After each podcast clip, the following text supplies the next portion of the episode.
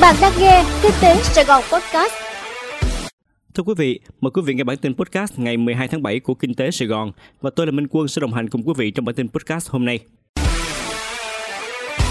Nhiều cổ phiếu đảo chiều giúp VN Index không bị rơi sâu. Thưa quý vị, trong phiên giao dịch ngày 11 tháng 7, thị trường giảm điểm ngay từ đầu phiên sáng, nhưng ở trạng thái giằng co đến đầu phiên chiều rồi bất ngờ bị bắn tháo mạnh mẽ. Tin tức tác động được cho là tiêu cực trong ngày hôm nay là tin đồn liên quan đến lãnh đạo một doanh nghiệp niêm yết quy mô lớn. Chỉ số VN Index theo đó có thời điểm lùi về ngưỡng 1.145 điểm, sau đó quay lại vùng 1.155 điểm. Độ rộng thị trường cũng rất tiêu cực với 16 trên 19 ngành giảm điểm, giảm mạnh nhất thuộc về nhóm ngành ngân hàng và dịch vụ tài chính. Đáng chú ý là nhóm cổ phiếu VIC, VHM và VRE liên quan đến tập đoàn Vingroup có thời điểm giảm hơn 5% tác động tiêu cực mạnh mẽ lên chỉ số.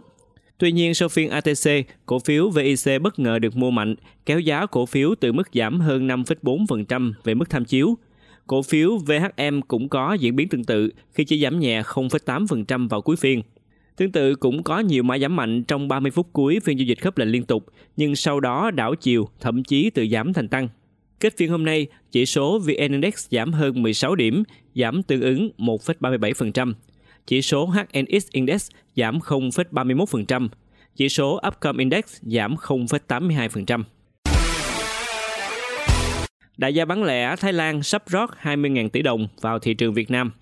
Thưa quý vị, ngày 11 tháng 7, Central Retail, nhà bán lẻ Thái Lan được nhiều người biết đến qua thương vụ chi hơn 1 tỷ đô la thâu tóm chuỗi siêu thị Bixi ở Việt Nam – công bố sẽ đầu tư thêm 20.000 tỷ đồng vào thị trường Việt Nam trong 5 năm tới.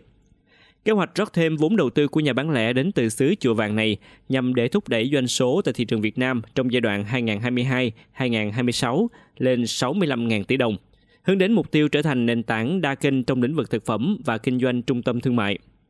Với việc rót thêm vốn đầu tư lớn vào Việt Nam, Central Retail cho biết sẽ nhân rộng điểm bán từ 40 tỉnh thành hiện nay lên 55 tỉnh thành cả nước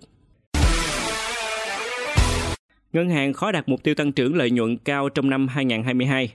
Thưa quý vị, nợ xấu nội bản tăng và thu nhập lãi thuần khó cải thiện được dự báo là những nguyên nhân khiến các ngân hàng khó hoàn thành mục tiêu tăng trưởng lợi nhuận cao trong năm nay. Theo FinGroup, tăng trưởng tín dụng trong những tháng còn lại phụ thuộc vào mức độ nới room tín dụng của ngân hàng nhà nước. Tuy nhiên, cơ quan quản lý này cần cân đối tăng trưởng tín dụng với kiểm soát lạm phát. Thế nên, tăng trưởng tín dụng trong các quý còn lại khó có thể đạt tốc độ cao như quý 1 có 5 ngân hàng ghi nhận suy giảm lợi nhuận so với quý liền trước là Kiên Long Bank, OCB Bank, TP Bank, VIB, Vietbank. 5 ngân hàng ghi nhận lợi nhuận giảm so với cùng kỳ là Kiên Long Bank, NCB, AB Bank, OCB Bank, Vietbank. Sầu riêng sắp được xuất khẩu chính ngạch sang Trung Quốc – Thưa quý vị, Tổng cục Hải quan Trung Quốc và Bộ Nông nghiệp và Phát triển Nông thôn Việt Nam đã ký nghị định thư yêu cầu về kiểm dịch thực vật đối với trái sầu riêng xuất khẩu từ Việt Nam sang Trung Quốc. Điều này có ý nghĩa trái sầu riêng của Việt Nam sẽ được xuất khẩu chính ngạch sang quốc gia này. Theo đó, sầu riêng của Việt Nam xuất khẩu sang Trung Quốc phải tuân thủ các luật, quy định và tiêu chuẩn liên quan đến vệ sinh an toàn thực phẩm của Trung Quốc và các yêu cầu trong nghị định thư không nhiễm các chất thuộc kiểm dịch thực vật được phía Trung Quốc quan tâm. Với sự góp mặt thêm của sầu riêng, Việt Nam có 11 loại trái cây được xuất khẩu chính ngạch sang thị trường Trung Quốc, bao gồm xoài, thanh long, chuối, nhãn, vải, dưa hấu, chôm chôm, mít, măng cục và chanh dây. Chuyển đổi hàng ngàn hecta đất rừng, đất lúa làm cao tốc Bắc Nam. Thưa quý vị, tại phiên họp sáng ngày 11 tháng 7, Ủy ban Thường vụ Quốc hội đã thông qua chủ trương chuyển mục đích sử dụng rừng, đất rừng và đất trồng lúa từ hai vụ trở lên của dự án xây dựng đường bộ cao tốc Bắc Nam phía Đông giai đoạn 2021-2025. Theo tờ trình của chính phủ, cần chuyển đổi hơn 1.054 ha đất rừng, hơn 1.863 ha đất lâm nghiệp, hơn 1.573 ha đất trồng lúa từ hai vụ trở lên. Theo báo cáo thẩm tra của Ủy ban Kinh tế của Quốc hội, việc điều chỉnh này cơ bản không thay đổi nhiều về số liệu chiếm dụng rừng, đất trồng lúa nước từ hai vụ trở lên của dự án.